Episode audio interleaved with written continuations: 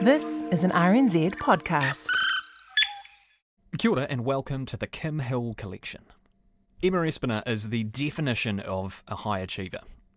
A well known columnist, political commentator, and in the throes of a successful high level career as an executive recruiter, she made the decision in her 30s to drastically shift careers and retrain as a doctor. She's talking here in 2023 about her memoir. It's a great listen, this one. It's honest and revealing. Hope you enjoy it. Emma Espiner, who whakapapas to Ngāti Tukorehe and Ngāti Porou, has written a memoir called There's a Cure for This. After a childhood she describes as being raised in a purple lesbian state house there was social activism, motherhood, radical career change. At the age of 30, that came before motherhood, actually, and now a surgical registrar at Middlemore Hospital, Dr. Emma Espiner is dedicated to improving Māori health outcomes. She's an award winning columnist. You may already know her by her work, and also uh, a podcast which was called Getting Better year in the life of a Māori medical student. Uh, she is appearing at the Auckland Writers' Festival on May the 19th. And she's with me now, Tēnā koe. Morena Kim. You know, there was a novel about 20 years ago called I Don't Know How She Does It. I don't know whether you ever read it. It was by Allison Pearson. It was very funny, but also, you know, kind of tragic, and it was about the dilemma of working motherhood. But the Heroine of that had nothing on you. Nothing. You decided to be a doctor when you were pregnant. Please tell me why. Well, pregnancy, you know, it's a kind of madness. Oh, does your head in, right? Yep, okay. it does. Um, I wasn't one of those women that loved being pregnant and um, just got sort of increasingly grumpy and decided that I hated my job. And, you know, so maybe it was just what was kind your of madness. job? And and now I have to stick with it. It's too late to change again. Um, so I was working in executive recruitment, and I and I loved the people that I worked with and had great bosses. But um, you know, it was appointing um, chief executives and you know, um, kind of C-suite type people into jobs, and that was a lot of fun um, and good kind of networking and gossiping about you know what's happening in the business world. But it wasn't really wasn't really soul food for me. I didn't really feel like I was helping anyone that needed to be helped. Here is an excerpt from your book. It says, None of my friends dared to have an opinion to my face. I was earning $110,000 a year. We had just bought a house in Auckland. We were about to have a baby, and I was suggesting to my husband, Guyon Espiner, that I spend six years not earning anything at all for a career gamble that showed absolutely zero chance of paying off. You Yeah. make a great doctor, was all he said. Now he deserves a great deal of credit for that, as do you. Mm, absolutely. Although you and were, it's um you were the crackers one and he was the saint.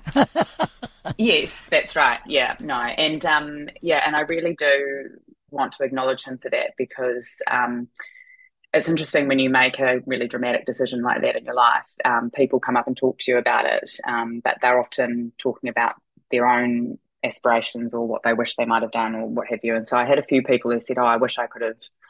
I would have loved to have gone to medical school or have loved to have been a doctor, but you know we couldn't do it financially, or we couldn't, you know, I didn't have the support or what have you. So um, yeah, that's that was a really important part of why I was able to do this. And then, with a young child, you were a medical student and a columnist and a TV commentator. Yeah, um, I'm an active relaxer. Do you ever relax? No, look, my therapist is concerned about that. Um, but you know, it's a, you know everyone needs to have goals and things to work on. So that's that's that's mine. But I think you know, in all seriousness, the the job itself and training to be a doctor is so intense that for me, I felt like anything else that I did outside of work would need kind of a corresponding intensity. And so, developing that writing career, it, it, it's a kind of mixed up logic, but it did work for me. So you know, it was, like it was an equal and opposite kind of intensity. yeah, yeah. So any any kind of completely different thing was a break. Yeah, exactly. Mm. Yeah, and it needed to be something really demanding because, um, you know, the, the the job and the study is so all consuming that it's very easy for that to completely become your life. It's very, I mean, it's extraordinarily um, sort of precarious and tense. I know this because I'm watching Shortland Street at the moment. But Yes. all, all the time, you feel, you know, you're not going to get through this bit and you're not going to get through that bit.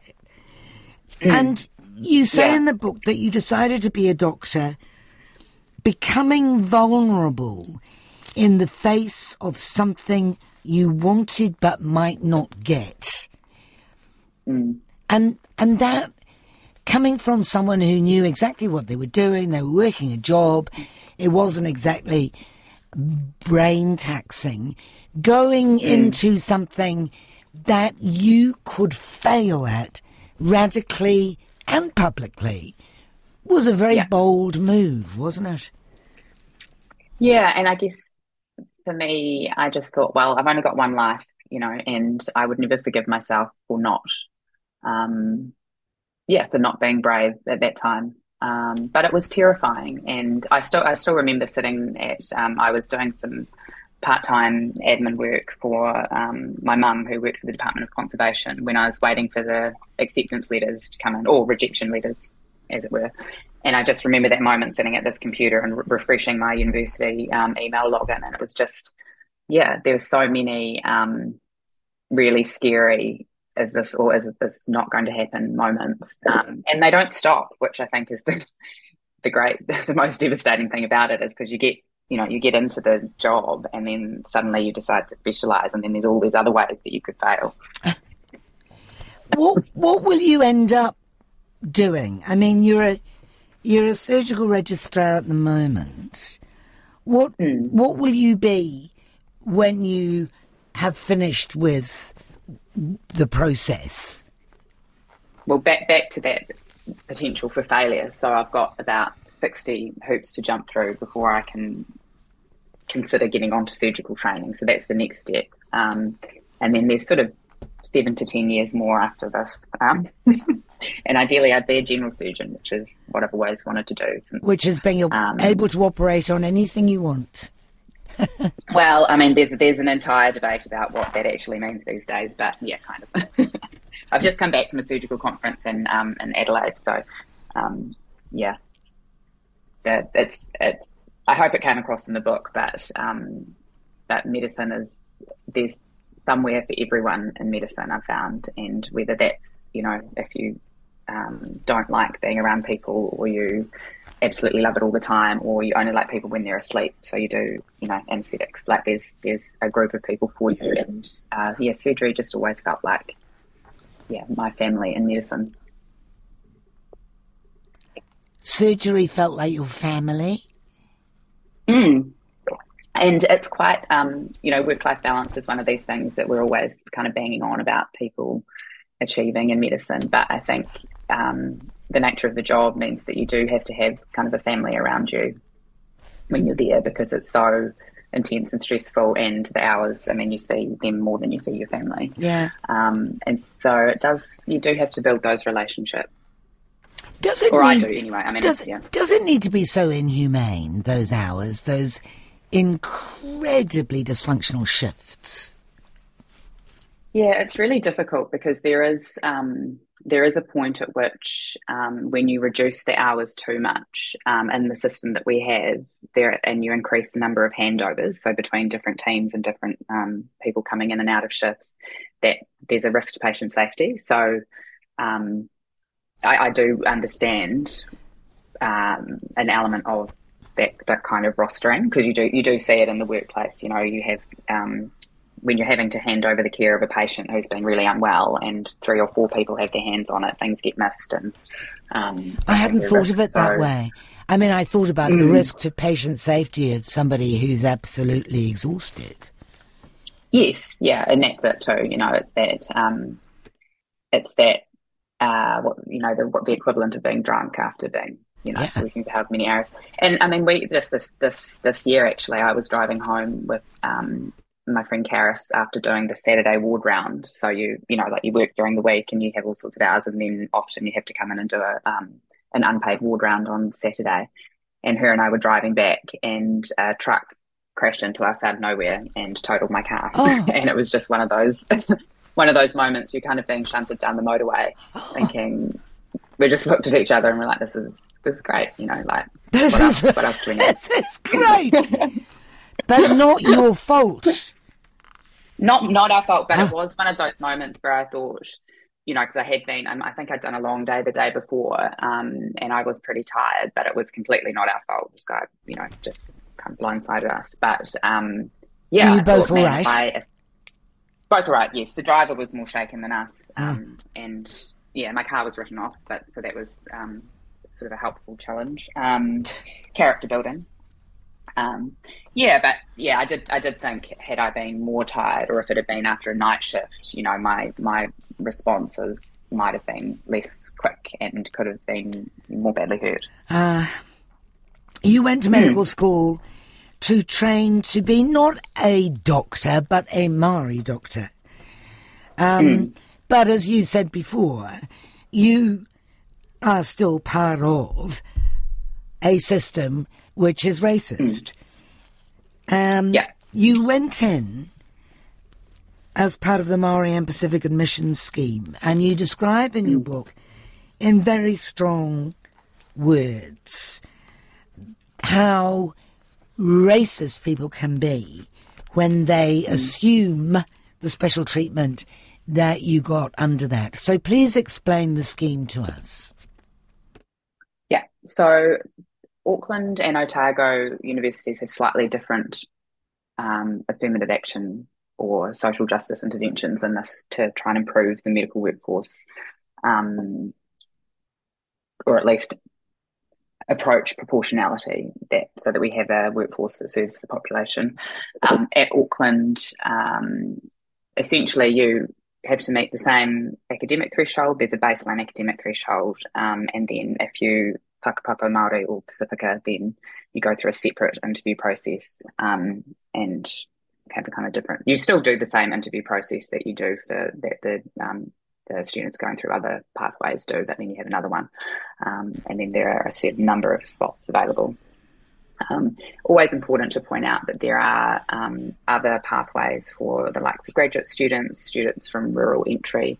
Um, you know, so it's always the Māori and Pacific um, entry pathway that's singled out, but we have interventions for other underrepresented groups as well. Um, that for some reason, you know, it never comes up in the media.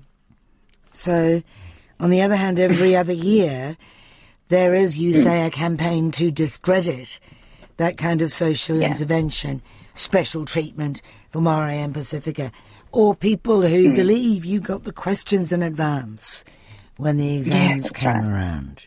Yeah. And the reality is, I mean, it's so hard to, like, you know, I, I explained the amount of years it would take me if I am successful in pursuing general surgery as a career. So that's, um, you know, 10 to 14 years kind of from the start of medical school. And that you think about that lead in time for trying to transform the workforce. Um, it's an incredibly long amount of time and um, really hard to shift the dial when we're currently, so 4% of doctors roughly are Māori at the moment. Um, so we're not actually even sort of approaching where we need to be. I think at the moment we've got proportionality with the population and the medical school cohorts, but that will take a long time to fix. You mentioned your experience with Kia ora Ngāti Wai, um, which sounds like a dream, really. I mean, for years and years, everybody's been talking about, in every sort of area of life, joining the dots, joining the dots. And nobody ever even, nobody can find the dots, never mind join them. But, but in this, you've seen that happen, have you not? Thank you for thank you for noticing that. Um, that was what I really wanted to convey, and and it's also this kind of um, my conflict around uh, you know having Te Whatu Ora and Te Aka Whai Ora, the national health bodies, when we know that um, for Maori in particular, and probably Pākehā as well, actually, because a lot of these things cross over. But for Māori, it's those um, the deep connection to the community and that understanding and building interventions that are specific to location and and you know whānau and hapori um, that really work. So it's kind of you know um, while I think the potential for Te Whai is great and having that overarching Māori Health Authority, um, we really still need to find ways to maintain that um, you know, the mana of people in their communities. And because that's been the whole issue, right, is that we haven't given people enough autonomy to design the interventions or even just give them the money to do what they know needs to be done. Um, and so that was what Kia Ngāti Wai was so good for, um, because you can just see everything present. Um, you know, when someone turns up, whatever problem they bring, there's someone that's willing and empowered to help. Can it only work in a in a relatively small community or a small population? Yeah, um, and but that's the point, I guess. Really, so right. you, um, yeah, yeah, and that, I think you know there are parts of um, Whatu Ora where you're talking about you know lo- localities and kind of things like that that might be in the works, but it's just yeah, really preserving and empowering those communities to to do what needs to be done and giving them a role. And you know there there are things that will need to be remain within um, national and kind of hospital um, jurisdiction, but you know we should we shouldn't have to be finding hard to reach people all the time. That we know we should have these communities embedded within our, you know, our governance structures, within our leadership, so that when it comes time to do, you know, something like COVID vaccines, we don't have to scramble to find people. We already know them. We already have them in our, you know, in our rohe. This is how you describe ora Ngāti. The nurses, community health workers, smoking cessation coordinator, social worker, healthy homes coordinator, rheumatic fever prevention team. Administrators, mm.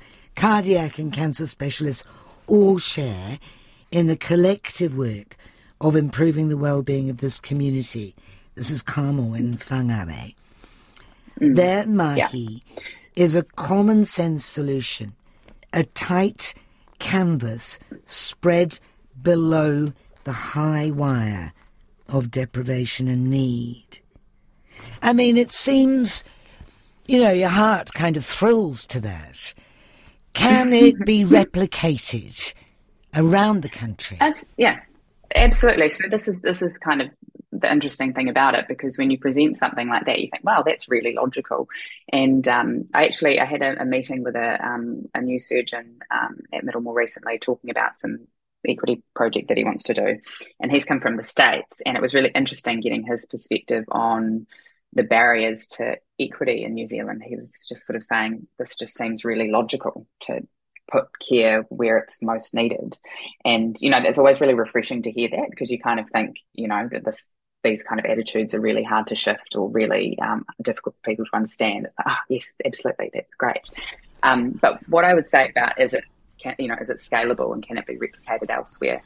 The thing about Kia Ngāti Wai, at least when I was there, is that um, the, a significant proportion of administration time was spent on um, applying for contracts, applying for contract renewals, auditing data, and we know um, that Māori health organisations have a greater audit compliance um, burden than non-Māori. That's just you know another part of the kind of system that we have um, designed. Um, so, you know, you think about that. So, if your contracts are only a year in advance and you're having to, you know, spend a ridiculous amount of time doing the paperwork for that, how are you then able to put in a strategy for 5, 10, 15, 20 years for the well-being of whānau? So that that kind of you know, that there are all these little bits in the system that are designed to um, prevent us from doing what we need to be able, need to be able to do, and then also not even build in the sustainability for those interventions. Um, over the longer term, which is so counter to the way that Māori work. You know, like it's about, you know, the next generation and actually being able to plan for that. But, you know, we're limited to these kind of ridiculous structures. Mm. Is the shortage of doctors in New Zealand that we're constantly lamenting, um, is it a consequence of people not wanting to be doctors? Or are we limiting the numbers of people who can train to be doctors? Yeah, so the medical student numbers, um, so at, in the universities, they're capped, and they're capped by um, the ministry or to, you know Te Whatu Ora now, I guess. Um, so why? Yeah, um, that's a, that's probably above my pay grade in terms of the various political reasons why. I mean, there's people have put forward arguments about um, uh, the pipeline. So there's, you know, how many uh, junior doctor positions you've got and then how many specialist training positions you've got. But it, it, does seem to be that kind of circular argument where you present these issues again and again and then everyone just throws up their hands and goes, oh, too hard.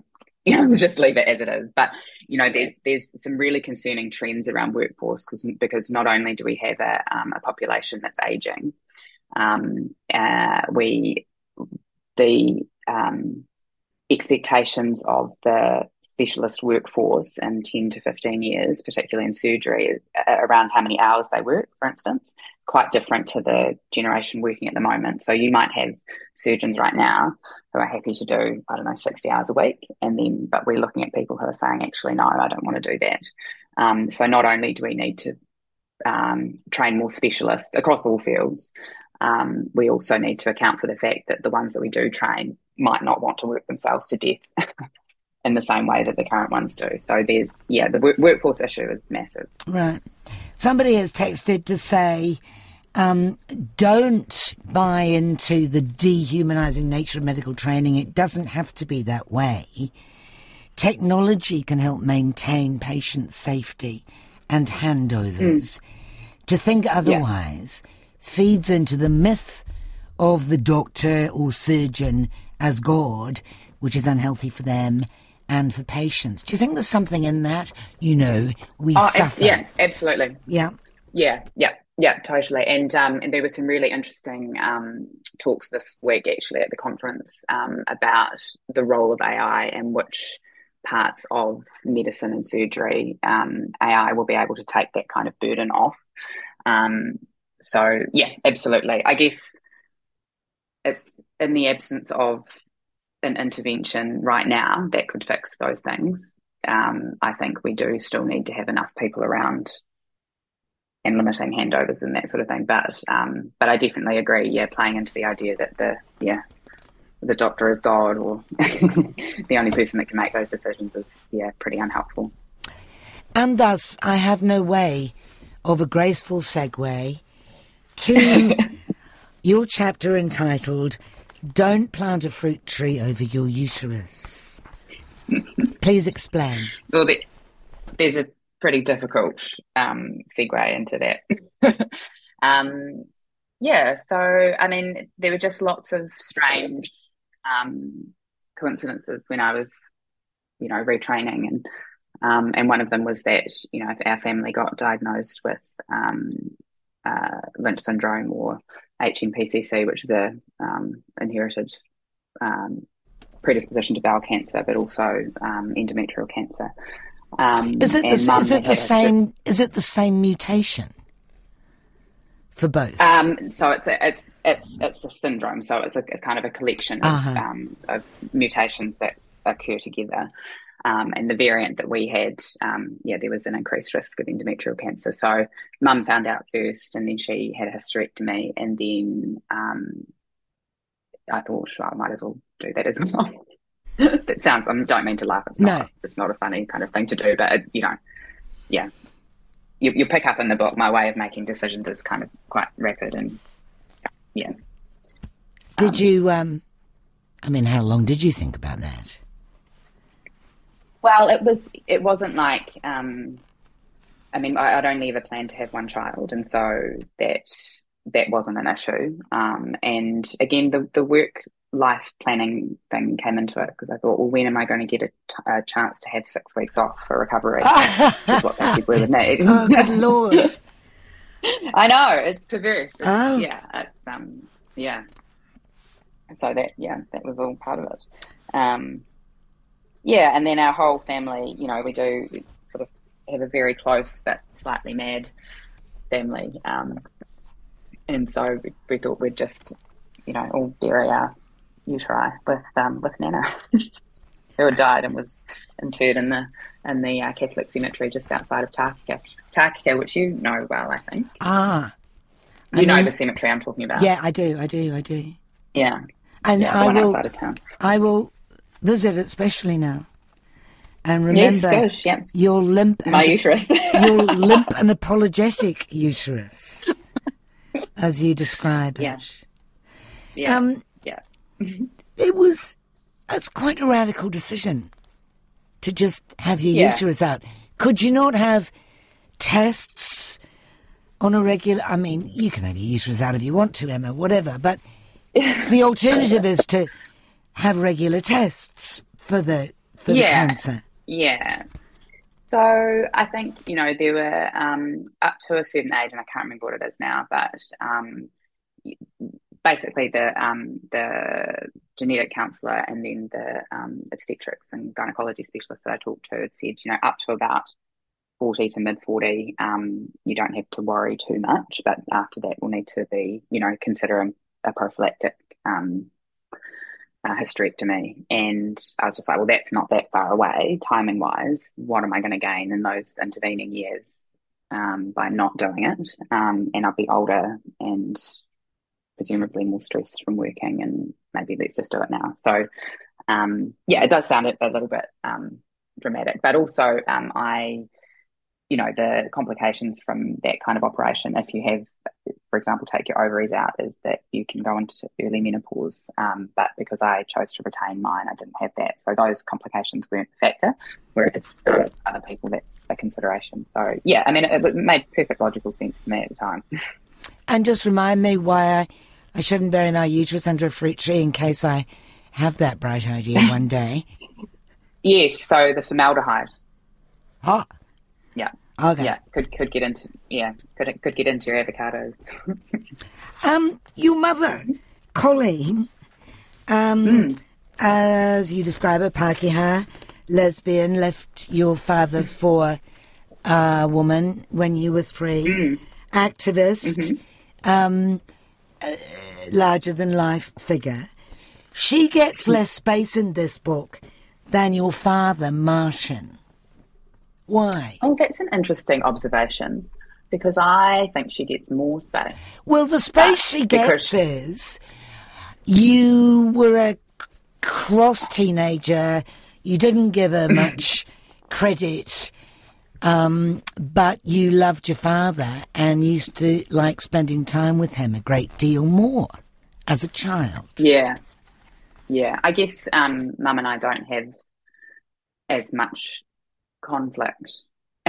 so um, there wasn't, you know, a single um, issue to work out with her. But she, for me, she's present across, I mean, she's, you know, the book's dedicated to her and Kobe, and she's present in every um, chapter.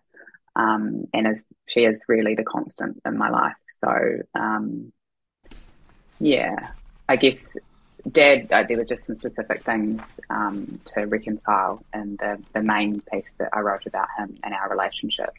Um, you know, just those things that you kind of um, have to figure out as you get older, and then you have your own child and you look at the way they are interacting with the world and the people and family around them.